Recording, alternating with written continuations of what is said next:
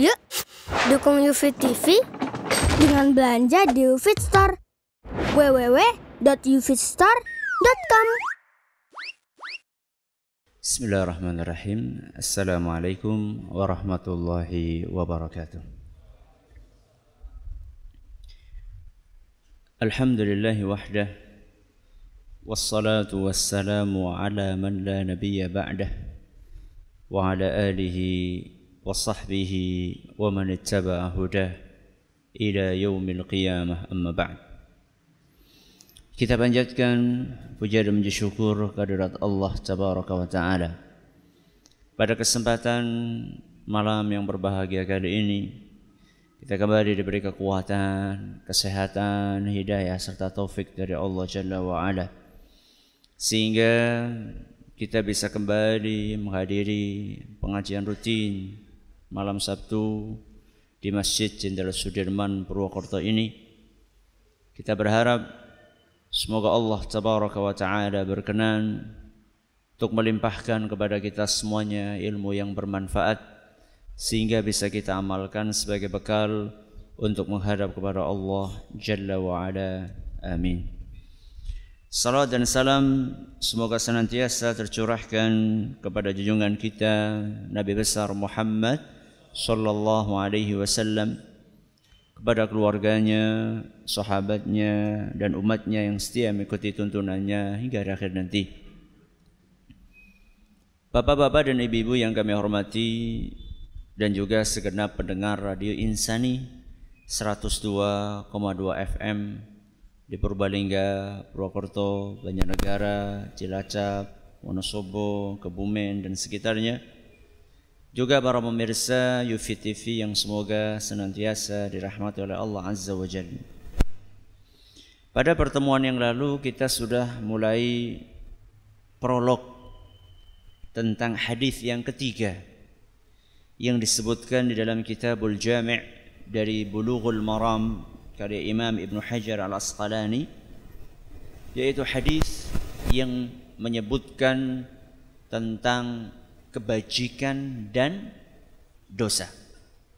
Kita ulangi hadisnya Anin Nawas bin Sam'an radhiyallahu anhu qal dari seorang sahabat Nabi sallallahu alaihi wasallam yang bernama An-Nawas bin Sam'an radhiyallahu anhu Beliau berkata, "Sa'altu Rasulullah sallallahu alaihi wasallam 'anil birri wal itsm."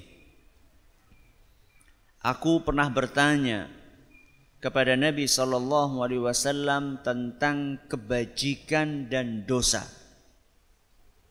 Apa itu kebajikan, apa itu dosa?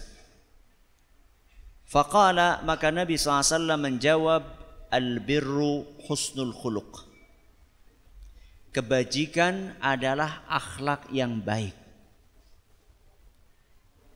Kemudian Nabi SAW melanjutkan sabdanya wal ithmu adapun dosa mahaka fi sadrika wa karihta an yattali'a nas. Adapun dosa adalah sesuatu yang membuatmu bimbang. Sesuatu yang membuatmu ragu hatimu dan engkau tidak suka apabila diketahui oleh orang saat mengerjakannya. Hadis riwayat Muslim. Malam hari ini kita akan mengawali pembahasan tentang kebajikan. Karena Nabi SAW menjelaskan pertama kali tentang kebajikan. Setelah selesai membahas tentang kebajikan, kita akan lanjutkan keterangan tentang dosa. Berbicara tentang kebajikan sangat beragam versi kebajikan di dalam pengertian manusia. Beragamnya versi tersebut kembali kepada latar belakang keimanan atau background pendidikan. Ada sebagian orang menganggap ngerumpi bareng dengan tetangga membicarakan aib orang lain. Katanya itu bagian dari apa? Kebajikan. Katanya ya hidup bertetangga harus seperti itulah. Masa mereka pada duduk-duduk kita nggak ikut cangkruk di situ. Ada lagi yang mengatakan kebajikan itu ya ikut ngecat rambut warna-warni, nyoret-nyoret apa? Baju konvoy yang membuat jalan jadi macetan setelah apa? Pengumuman kelulusan. Katanya yo ini kan solidaritas. Solidaritas pertemanan satu alma mater. Nanti kalau kita nggak ikut nanti kita nggak dibilang baik dong. Kebajikan versi anak SMA. Ada lagi yang mengatakan kebajikan itu yang ikut perayaan agama lain. Bahkan kalau perlu kita mengadakan doa lintas agama. Bukankah kita sama-sama menyembah Tuhan? Iya, Tuhannya beda-beda.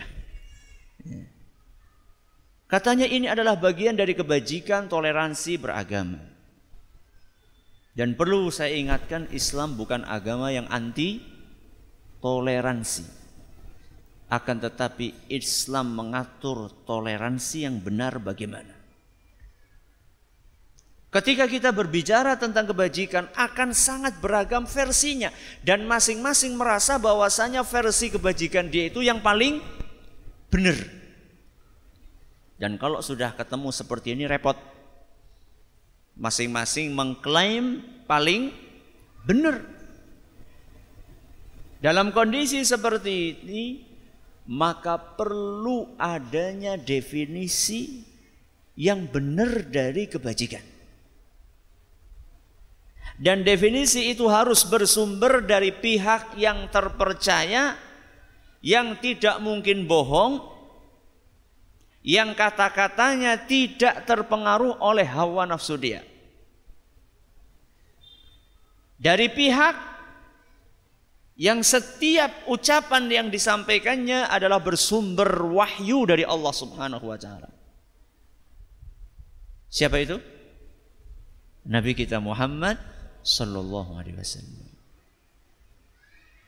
Allah Subhanahu wa taala memberikan rekomendasi khusus untuk Nabi kita Muhammad SAW. Rekomendasi kok dari siapa? Dari Allah. Kira-kira rekomendasinya mungkin keliru nggak? Mungkin keliru nggak? Apa? Kalau rekomendasinya saya sama jenengan, mungkin keliru nggak? Sangat mungkin, bukan mungkin lagi. Ini rekomendasi dari Allah Subhanahu wa taala di dalam surat An-Najm ayat 3 sampai 4. Surat apa? An-Najm ayat 3 sampai 4. Allah Subhanahu wa taala berfirman, "Wa ma yantiqu 'anil hawa." Rasulullah SAW itu tidak pernah berbicara berdasarkan hawa nafsunya. Kalau menyampaikan sesuatu bukan karena dorongan nafsu bukan. Bukan karena kepentingan pribadi bukan. Bukan dalam rangka untuk memperkaya diri, bukan. Beda dengan manusia biasa seperti kita. Bikin undang-undang, bikin aturan, mana yang kira-kira? Mana yang kira-kira? Menguntungkan. Makanya setelah dia turun digugat ke MK. Ketahuan ternyata. Ini ada udang di balik. Balik apa? Ada udang di balik rempeyek ternyata. Kalau kita ngomong manusia biasa, nafsu itu masuk ke situ. Nabi SAW direkomendasikan oleh Allah Subhanahu wa taala, "Wa ma yantiqu 'anil hawa." Nabi SAW kalau berbicara bukan berdasarkan hawa nafsu. In huwa illa wahyu yuha apa yang disampaikan oleh Nabi Shallallahu Alaihi Wasallam pasti wahyu yang bersumber dari Allah Subhanahu Wa Taala. Dan kalau apa yang disampaikan wahyu sumbernya dari Allah, maka itu jaminan mutu. Tidak mungkin apa? Salah. Taib. Kembali kepada pembahasan tentang apa tadi? Kebajikan. Apa definisinya? Rasulullah sallallahu alaihi wasallam bersabda, "Al birru husnul khuluq." Kebajikan itu adalah akhlak yang baik. Apa definisi, definisi kebajikan? Akhlak yang baik. Berarti di sini Nabi Shallallahu Alaihi Wasallam menyamakan antara kebajikan dengan akhlak yang baik. Atau dengan kata lain, kebajikan itu ya akhlak yang baik. Akhlak yang baik ya kebajikan. Atau kalau boleh kita katakan akhlak yang baik sama dengan eh kebajikan, kebajikan sama dengan akhlak yang baik. Pertanyaannya, apakah akhlak, apakah kebajikan hanya ada di dalam akhlak yang baik? Atau dengan kata lain, apakah kebajikan itu terbatas dalam akhlak yang baik saja? Kalau kayak gitu, benar dong ungkapan sebagian orang, orang sholat, orang apa-apa, sing penting akhlaknya apik. Kayak gitu kira-kira? Hah? Kayak gitu apa enggak? Enggak. Nabi sendiri mengatakan kebajikan adalah akhlak yang baik. Berarti setiap orang yang berakhlak baik mesti bajik, bijak, bajik, kebajikan. Karena Nabi SAW mengatakan kebajikan adalah akhlak yang baik. Berarti setiap orang yang berakhlak baik berarti dia memiliki keba kebajikan. Apakah seperti itu maksudnya? Kalau seperti itu maksudnya, berarti kalau kayak gitu nggak usah saja beragama Islam. Yang penting tidak korupsi, kafir orang apa-apa. Itu kan yang sekarang sedang di yang sekarang sedang di dengung-dengungkan daripada pemimpin muslim yang korupsi mendingan pemimpin kafir yang tidak korupsi. Apa gane pemimpin muslim korupsi kabeh apa? Kayak orang anak pemimpin muslim sing ora korupsi. Kemudian apakah itu bukan karena permainan dari media yang mengesankan bahwa dia itu bersih banget? Padahal sejatinya tidak demikian karena media dikuasai oleh mereka sehingga menggambarkan oh dia jujur banget. Kalau memang media jujur akan terbuka semuanya. Apakah seperti itu? Apakah maksud dari definisi Nabi Shallallahu Alaihi Wasallam kebajikan akhlak mulia tidak perlu kita itu memperhatikan akidah, tidak perlu kita memperhatikan ibadah. Yang penting kita sudah berakhlak mulia, sudah cukup. Apakah seperti itu? Tentu jawabannya tidak. Karena akhlak tidak sesempit yang dibayangkan oleh sebagian orang. Sebagian orang memahami akhlak mulia ya akhlak kepada apa? Sesama. Bukan seperti itu mas. Akhlak yang mulia tidak sesempit yang anda bayangkan. Mari kita simak pengertian akhlak di dalam obrolan di antara para sahabat Nabi Shallallahu Alaihi Wasallam. Pada suatu hari dalam sebuah hadis yang panjang, hadis riwayat Muslim, diceritakan ada seorang yang bernama Sa'ad bin Hisham. Siapa namanya? Sa'ad bin Hisham. Beliau datang ke kota Madinah. Tentunya setelah Rasulullah SAW wafat. Hadis ini panjang. Di antara potongan hadis ini Siapa namanya tadi? Sa'ad bin Hisham atau Sa'ad Sa'ad datang kepada Ummul Mukminin Aisyah radhiyallahu anha. Untuk apa? Punya beberapa pertanyaan. Dan tentunya Sa'ad bin Hisham ini tahu persis yang ditanya ini adalah seorang yang ilmunya luar biasa. Yang paling tahu tentang siapa? Rasulullah SAW. Kalau para sahabat yang lain tahu Rasulullah di luar. Tapi kalau sudah masuk rumah yang paling paham siapa? Istri beliau. Terutama siapa? Aisyah radhiyallahu anha. Maka pertanyaannya, lihat pertanyaannya saat kepada Aisyah. Ya ummul mukminin, wahai ummul mukminin, wahai ibunda kaum mukmin, ambi'ni ambi'ini an khuluqi Rasulullah SAW. Ceritakan kepadaku. Kasih tahu aku akhlaknya Rasulullah SAW itu seperti apa. Ini pertanyaan kira-kira butuh jawaban panjang apa pendek? Kabarkan kepadaku, ceritakan kepadaku akhlaknya Rasulullah SAW seperti apa? Kalau jenengan yang ditanya, kira-kira jawabnya panjang apa pendek? Kok di aku butuh nyiapakan pengajian ping 10 pengajian. Oh, saya ambilkan bukunya. Ini bukunya tebal banget nih. Akhlak Rasulullah SAW. Lihat jawaban Aisyah radhiyallahu anha.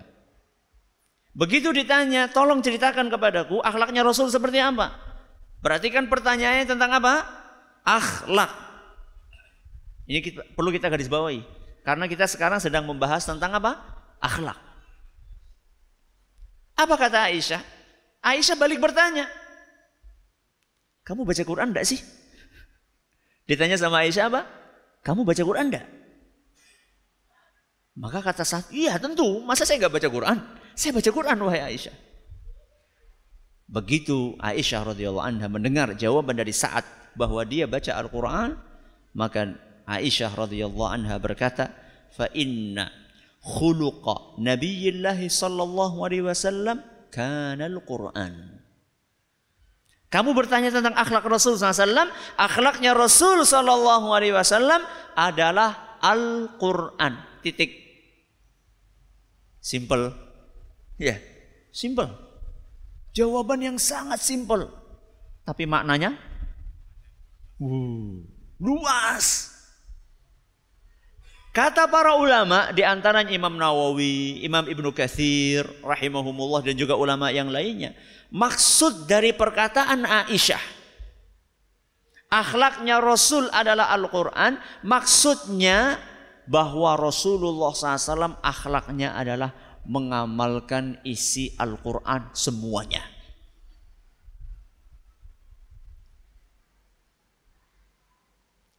Pertanyaannya, Isinya Al-Quran itu apa? Berbuat baik kepada sesama tok atau ada pembahasan yang lain? Ada pembahasan yang lain? Pembahasan akidah ada nggak? Pembahasan ibadah ada nggak? Perintah untuk sholat ada nggak? Tadi yang katanya sing penting serawung kalau tanggane orang sholat orang apa Tadi yang mengatakan seperti itu. Perintah untuk sholat dalam Al-Quran ada nggak? Ada. Perintah untuk memeluk agama Islam dalam Al-Quran ada enggak? Ada. Celaan kepada orang kafir di dalam Al-Quran ada enggak? Ada. Celaan untuk orang yang tidak sholat ada enggak dalam Al-Quran? Ada. Bahkan di dalam Al-Quran dikatakan masalah fi sakor. Apa yang menyebabkan kalian masuk ke dalam neraka sakor? Kata orang yang ada dalam neraka. Qalu lam nakum minal musallin. Mien nyongara sholat. Itu jawabannya. Berarti definisi akhlak itu tidak sesempit yang dibayangkan oleh sebagian orang. Jadi ketika Nabi Shallallahu Alaihi Wasallam menjelaskan al birru husnul khuluq, kebajikan adalah akhlak yang mulia. Akhlak yang mulia itu bukan hanya terbatas di dalam akhlak kepada sesama saja yang biasa diistilahkan dengan hablum minan nas. Tapi akhlak yang mulia juga mencakup akhlak terhadap Allah Subhanahu wa taala yang biasa diistilahkan dengan hablum minallah. Berarti akhlak itu terbagi menjadi berapa? Dua. Secara global, akhlak yang baik itu terbagi menjadi berapa? Dua. Yang pertama, akhlak kepada siapa? Allah Subhanahu wa taala. Yang kedua apa? Akhlak kepada makhluk. Kenapa makhluk? Bukan manusia. Kenapa makhluk? Saya gunakan kata makhluk kenapa bukan manusia? Karena di muka bumi ini isinya orakur menungsa tok. Ada makhluk yang lain. Siapa itu? Hewan. Ada nggak akhlak kepada hewan? Ada. Hati-hati ge. Dalam maning kurban.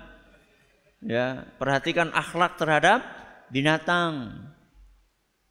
Akhlak kepada jin, akhlak kepada malaikat, ya, akhlak kepada tetumbuhan, ada semuanya.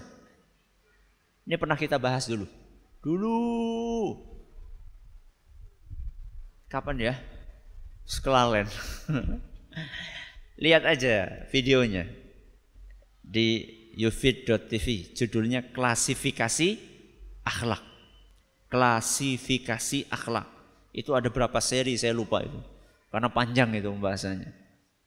Akhlak kepada manusia dibagi lagi akhlak kepada orang tua, akhlak kepada anak, akhlak kepada istri, akhlak kepada tetangga, akhlak kepada pembantu, akhlak kepada guru. Wah, jawab banget gue. Itu baru bicara manusia. Setelah itu kita bicara akhlak kepada siapa? Selain manusia, akhlak kepada jin, akhlak kepada binatang, akhlak kepada tumbuhan, akhlak kepada lingkungan hidup, subhanallah. Akhlak kepada air, semuanya kita bahas sudah. Silakan dirujuk kembali.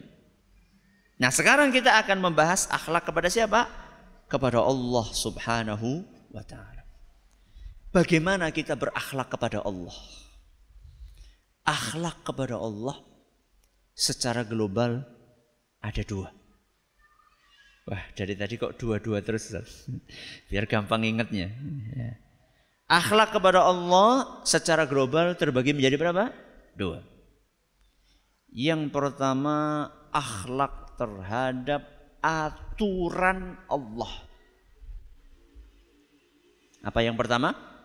Akhlak terhadap aturan Allah. Yang kedua, akhlak terhadap takdir Allah. Apa? Takdir. Akhlak terhadap takdir Allah. Yang pertama, akhlak terhadap aturan Allah. Apa maksudnya Ustaz? Aturan Allah itu maksudnya apa? Aturan Allah ya syariat agama. Aturan Allah maksudnya adalah syariat agama Islam. Entah itu yang sifatnya perintah maupun apa? Larangan. Bagaimana kita berakhlak mulia terhadap aturan Allah? Ustaz, bagaimana kita berakhlak mulia terhadap perintah dan larangan agama?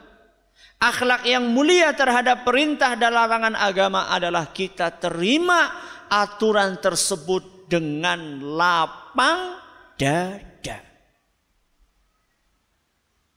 Entah itu yang kaitannya dengan aturan akidah, entah itu yang aturan eh, yang kaitannya dengan aturan ibadah, entah itu yang kaitannya dengan aturan akhlak kita sesama. Dengan sesama. Seluruh aturan Allah tersebut harus kita terima dengan lapang dada dan tidak boleh satupun kita tolak. Dan tidak boleh pula kita terima tapi sambil menggerutu. Ada nggak orang menerima aturan sambil gerutu? Ya nang perusahaan BAK. Ngapa sih melebuni jam 6?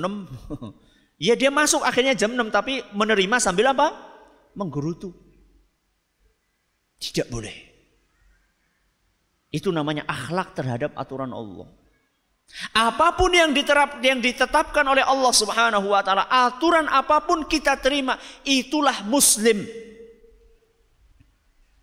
Muslim itu artinya apa? Islam. Islam artinya apa? Islam. Islam itu artinya pasrah. Berserah diri, menerima apa pun yang diterapkan yang ditetapkan oleh Allah, itulah muslim. Jadi kalau masih suka protes-protes dengan aturan Allah gue, urung muslim temenanan, nembe muslim musliman.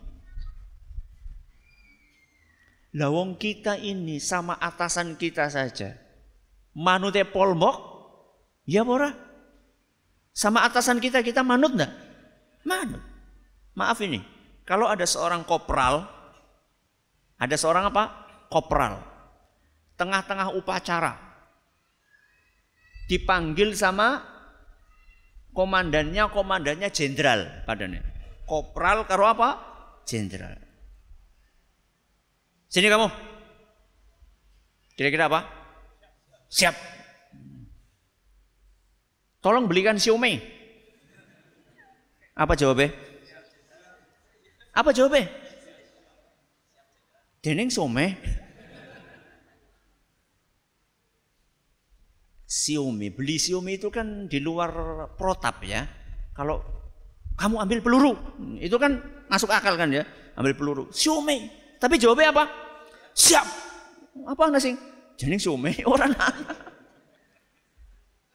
Kita ini sama atasan manutepol sama Allah Subhanahu wa taala.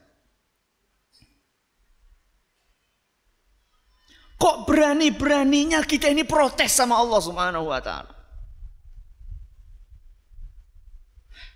Kenapa sih? Kok poligami boleh, poliandri nggak boleh? Di mana emansipasi wanita? Itu wanita yang ngomong. Nanti lelaki ngomong, kenapa sih yang dibebani kewajiban memberikan nafkah kepada keluarga kok suami bukan siapa? Istri. Mana emansipasi pria? Oh, gelem kalah kok. Kenapa sih warisan laki-laki jatahnya dua perempuan cuma satu alias perempuan setengahnya jatahnya laki-laki? Subhanallah. Itu tandanya kita belum berakhlak mulia kepada Allah. Berakhlak mulia kepada Allah adalah menerima setiap aturan Allah Subhanahu wa taala. Kenapa? Karena aturan Allah yang terbaik. Tidak ada aturan di muka bumi ini yang melebihi kebaikan aturannya Allah. Dalilnya apa itu Ustaz? Al-Quran surat Al-Ma'idah ayat 50. Surat apa? Al-Ma'idah ayat 50. Di dalam surat Al-Ma'idah ayat 50 Allah Subhanahu wa taala berfirman, "Wa man ahsanu minallahi hukma." Tidak ada hukum, tidak ada aturan yang lebih baik dibandingkan aturan Allah liqaumi yuqinun bagi orang-orang yang punya keyakinan. Nah, orang kalau orang nggak punya keyakinan ya tidak meyakini itu. Tapi Ustadz, supaya tumbuh keyakinan kita itu bagaimana itu Ustadz? Bagaimana caranya menumbuhkan keyakinan di dalam hati bahwa aturan Allah itu yang paling baik?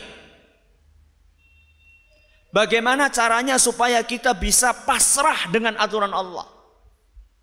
Sebelum menjawab pertanyaan ini saya kasih ilustrasi. Pernah sakit gigi? Pernah sakit gigi? Sering. Rasanya kepriwe? Ora kepenak, ya mesti. Orang sakit gigi biasanya biasanya ya nggak langsung ke, ke dokter gigi biasanya golet obat neng di warung, warung disit. Golet obat warung. Ternyata biasanya cocok, ternyata suatu hari nggak cocok. Akhirnya ya wis terpaksa pergi ke mana? Bidan. Sing perak sih, perak murah. Nah orang mantri lah, mantri, ya, beri mantri. Ternyata enggak sembuh. Lah, ya wis lah, mengenai siapa? Dokter umum di sini, dokter umum, sing dimek telung puluh ribu gitu. Karo obate, wis karo gue telung puluh ribu. Ternyata nggak sembuh. Akhirnya mau nggak mau pergi ke mana? Spesialis. Daftar wis pitung puluh ribu. Kok daftar urung apa nih? Urung obate. Ya. Ketika kita sampai ke dokter spesialis gigi, ada nggak keyakinan di dalam hati kita? Ki insya Allah mari. Ada nggak? Ada. Kenapa? Yakin. Ini ahli. Kalau kayak mantri kan, loh mantri, mantri ya mantri. Dokter umum ya dia mungkin tahu tentang gigi tapi kan tidak se pinter siapa? Dokter gigi. Begitu sampai dokter gigi mengatakan, Pak, nun sewu, mulutnya dibuka. Mangap, ah. Mau nggak mulut kita dibuka? Mau nggak kita buka mulut? Mau. Kenapa? Yakin. Ya. Kemudian dia memasukkan alat ke mulut kita. Protes nggak kita? Protes nggak? Berbuka kentang. Ya bukan tang seperti itu, maksudnya tang tangnya siapa? Tangnya dokter, ya. Kemudian kita dibor, gitu. Protes enggak? Protes enggak? Enggak. Coba sekarang kalau misalnya ada orang bukan dokter, masukkan tang ke mulut kita gimana? Protes enggak? Protes. Ngawur, masa nyokon belum dileboni tang? Pertanyaannya, kenapa jenengan nggak protes sama dokter gigi itu? Yakin. Kenapa yakin? Kenapa yakin? Karena kita yakin bahwa dokter ini punya ilmu. Ilmu tentang pergigian. Makanya kita rela mulut kita dibuka, ditutup, kumur, nyokot kapas. Setelah itu diambil, kumur lagi, nurut kita. Karena kita yakin dokter ini ahli, punya ilmu tentang itu. Pertanyaannya, dokter itu ilmunya luas banget apa? Luas banget nggak? Dia ahli dalam bidang tersebut. Tapi kalau suruh ngobati orang apa ya? Dokter gigi orang bisa ngobati apa kira-kira? Orang kanker stadium 4 misalnya. Bisa nggak? Gak bisa. Berarti kan dia ahli dalam bidang tertentu. Kita bisa yakin banget sama seseorang yang punya ilmu dalam satu bidang. Kenapa kita tidak bisa yakin dengan zat yang ilmunya tidak terbatas di dalam satu bidang. Siapa itu? Allah Subhanahu wa taala. Itulah cara menumbuhkan keyakinan. Ilmu Allah Subhanahu wa taala luas tidak ada batasnya. Allah Maha tahu apa yang telah terjadi apa yang terjadi saat ini dan apa yang akan terjadi di masa yang akan datang. Allah semuanya tahu. Kira-kira Allah tahu ilmu kedokteran enggak? Loh, itu was nggak tahu itu. Ilmunya Allah itu kalau ditulis pakai pulpen, pulpennya itu pohon sedunia pohon sedunia digawe pulpen. Kira-kira pirang lusin? Sudah, sudah. Pohon sedunia gue terlalu apa? Akeh. pohon Sepurwokerto. Berapa jumlahnya? PU PU mana PU? Kita pohon Sepurwokerto aja nggak tahu jumlahnya. Ini pohon satu bumi semuanya dijadikan pulpen. Pulpen butuh apa? Tinta. Tintanya samudra seluruh dunia. Berapa liter itu? Masih ditambah wal bahru yamudduhu min ba'dihi sab'atu abhurin tinta atau samudra yang ada di dunia ini semuanya dijadikan sebagai tinta. Masih ditambah dengan plus tujuh samudra lagi. Untuk menulis ilmunya Allah manafidat kalimatullah. Kata Allah subhanahu wa ta'ala tidak akan habis ilmunya Allah surat Luqman ayat 27. Seharusnya kita ini ketika berhadapan dengan aturannya Allah kita menerima secara apa? total. Itulah akhlak yang mulia terhadap Allah Subhanahu wa taala. Alhamdulillah Rabbil Alamin Salatu wassalamu ala nabiyina Muhammadin Wa ala alihi wa sahbihi ajma'in Gimana tadi caranya menumbuhkan keyakinan? Gimana? Loh, kawit mau panjang lebar Gimana tadi caranya? Dengan menumbuhkan pemahaman bahwa ilmu Allah itu sangatlah luas. Dan aturan Allah itu Allah bikin berdasarkan ilmunya yang sangat luas. Allah itu lebih tahu tentang diri kita dibandingkan dibandingkan kita sendiri. Mana yang lebih tahu? Kita apa Allah tentang diri kita? Allah apa kita? Bukan awake dewek. Kenapa Allah lebih tahu tentang kita dibanding kita sendiri? Karena dia yang menciptakan kita. Coba, saya tanya satu saja. Usia jenengan berapa? Macam-macam. Yang usianya 60 tahun, Panjenengan sudah pakai usus 60 tahun kan ya? Panjangnya berapa itu? Usus yang sudah kita pakai 60 tahun. Sewidak tahun bayangkan, nganggo usus sewidak tahun. Dawane be orang ngerti. Apalagi kalau di, di, di, ditanya bagaimana bentuknya, bagaimana kondisinya. Wong dawane be orang ngerti. Itu kita baru bicara masalah usus, belum kita bicara yang lain-lainnya.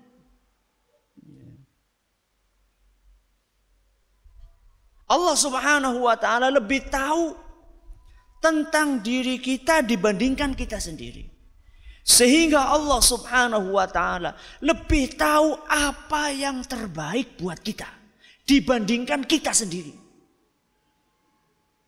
Aturan Allah Subhanahu wa taala yang Allah bikin untuk manusia adalah aturan yang paling cocok dengan karakternya manusia. Allah tahu persis bahwa ini haram. Ini jelek, makanya diharamkan sama Allah. Allah tahu persis bahwa ini baik, makanya dihalalkan sama Allah. Sesuatu yang diharamkan oleh Allah mesti jelek, mesti. Tidak mungkin sesuatu yang baik itu diharamkan sama siapa? Sama Allah. Allah tahu persis mana yang akan membuat manusia itu hatinya tenang. Dan Allah tahu persis mana yang akan membuat manusia hatinya gelisah. Makanya yang dibuat, makanya yang membuat hati kita tenang sama Allah diperintahkan untuk dikerjakan. sholat, zikir, baca Al-Quran, hadir pengajian. Allah tahu persis ini yang akan membuat hati kita tenang. Makanya kalau pengen tenang, ikuti aturan Allah subhanahu wa ta'ala. Dan Allah tahu persis. Mana yang membuat hati kita menjadi gelisah. Makanya diharamkan sama Allah subhanahu wa ta'ala. Pacaran diharamkan sama Allah. Kenapa? Karena pacaran bikin gak tenang. Masa iya Ustaz? Ini banyak bujangan di sini nih. Ya. Pacaran itu bikin hati nggak tenang. Ya. Nyuri bikin hati nggak tenang.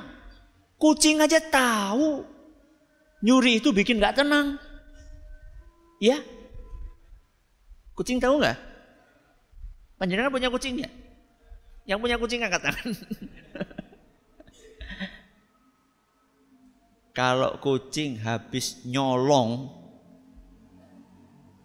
ikan asin yang di atas meja makan kita, saat kita nggak ada, begitu kita pulang dia ngelihat kita gimana? Lari atau tenang-tenang saja? Lari. Padahal kita tidak tahu bahwa dialah sang pencurinya. Tapi begitu dia ngelihat kita langsung lari dia. Kucing saja tahu mencuri itu membuat hati gelisah. Masa manusia nggak tahu? Ya kalah tahu sama kucing. Oke. Nyolong gue aja dibayangkan nyolong sandal, nyolong apa? Ayam. Nyolong duitnya negara gue lo korupsi, nyolong gue jenengane. Tidak akan bikin hati tenang. Orang bakal tenang. Ya. Sekalipun tidak ketahuan sama KPK, orang tenang orang. Setiap yang diharamkan oleh Allah pasti akan membuat seseorang tidak tenang. Karena Allah tahu hal tersebut akan membuat hati tidak tenang, makanya diharamkan sama Allah. Sudahlah. Jadi manusia itu sing lurus-lurus baik akan tenang hatinya. Ikuti aturan Allah. Urusan neko-neko apa yang dihalalkan oleh Allah silahkan. Apa yang diharamkan oleh Allah urusan datakan nyicipi-nyicipian. Keberisi rasanya ya sate sate apa? Sate jamu. Tahu sate jamu? Tahu sate jamu? Sate sing sikile papat, Loh wedus ya sikile papat. au au. Jadi jangan sampai jenengan itu ya tertipu. Anak wong dodolan sate jamu. Wah, kita obat kuat kayak ini. sate jamu itu sate anjing. Ya. Di beberapa daerah Jawa Tengah ditulis sate kirik. Ya. Tapi di daerah sini tulisannya itu sate jamu, itu sate anjing. Ya. Jadi nggak usah keberisi ya rasanya ya. Usah rasanya cipi, usah. Ya. Apa yang diharamkan oleh Allah pasti jelek. Allah tahu persis ini jelek makanya diharamkan sama Allah. Dan apa yang diperintahkan oleh Allah pasti baik. Makanya diperintahkan sama Allah Subhanahu wa taala. Orang yang mengikuti aturan Allah hidupnya akan tenang. Di dalam Al-Quran surat Toha ayat 123. Famanittaba'a hudaya fala yadhillu wala yashqa. Barang siapa yang mengikuti petunjukku petunjuknya Allah Subhanahu wa taala maka dia tidak akan tersesat dan tidak akan celaka. Al-Quran surat Toha ayat 123. Orang yang mengikuti aturan Allah hidupnya akan tenang. Itulah yang namanya akhlak kepada siapa? Allah Subhanahu wa taala. Kita baru bahas akhlak jenis pertama kepada Allah. Akhlak kepada apa? Aturannya Allah. Ini kita belum bahas akhlak jenis yang kedua kepada Allah. Ini belum bahas manusia si suwe manusia Kita baru bahas akhlak kepada Allah jenis yang pertama yaitu akhlak terhadap aturan. Belum kita bahas yang jenis kedua apa? Akhlak terhadap takdirnya Allah Subhanahu wa taala. Insya Allah kita akan bahas pada pertemuan yang akan datang dengan izin Allah Subhanahu wa taala dan akhlak kepada Allah jenis yang kedua ini yaitu akhlak terhadap takdir Allah tidak kalah efeknya terhadap ketenangan hati seorang hamba. Kalau pengen hidupnya tenang, berakhlaklah kepada Allah dalam takdir yang ditetapkan olehnya. Insya Allah kalau orang mempraktekkan akhlak mulia kepada Allah dalam masalah takdirnya, orang na ceritanya wong kendat. Orang na ceritanya wong kendat bunuh diri nggak ada. Berarti nek ana wong kendat gue berarti orang berakhlak kepada Allah Subhanahu wa taala. Wallahu taala a'la wa alam. Semoga bermanfaat buat kita semuanya. Terima kasih atas perhatiannya, mohon atas segala kurangannya. Kita tutup dengan membaca Subhanakallahumma wa bihamdika asyhadu an la ilaha illa anta astaghfiruka wa atubu ilaik. Assalamualaikum warahmatullahi wabarakatuh.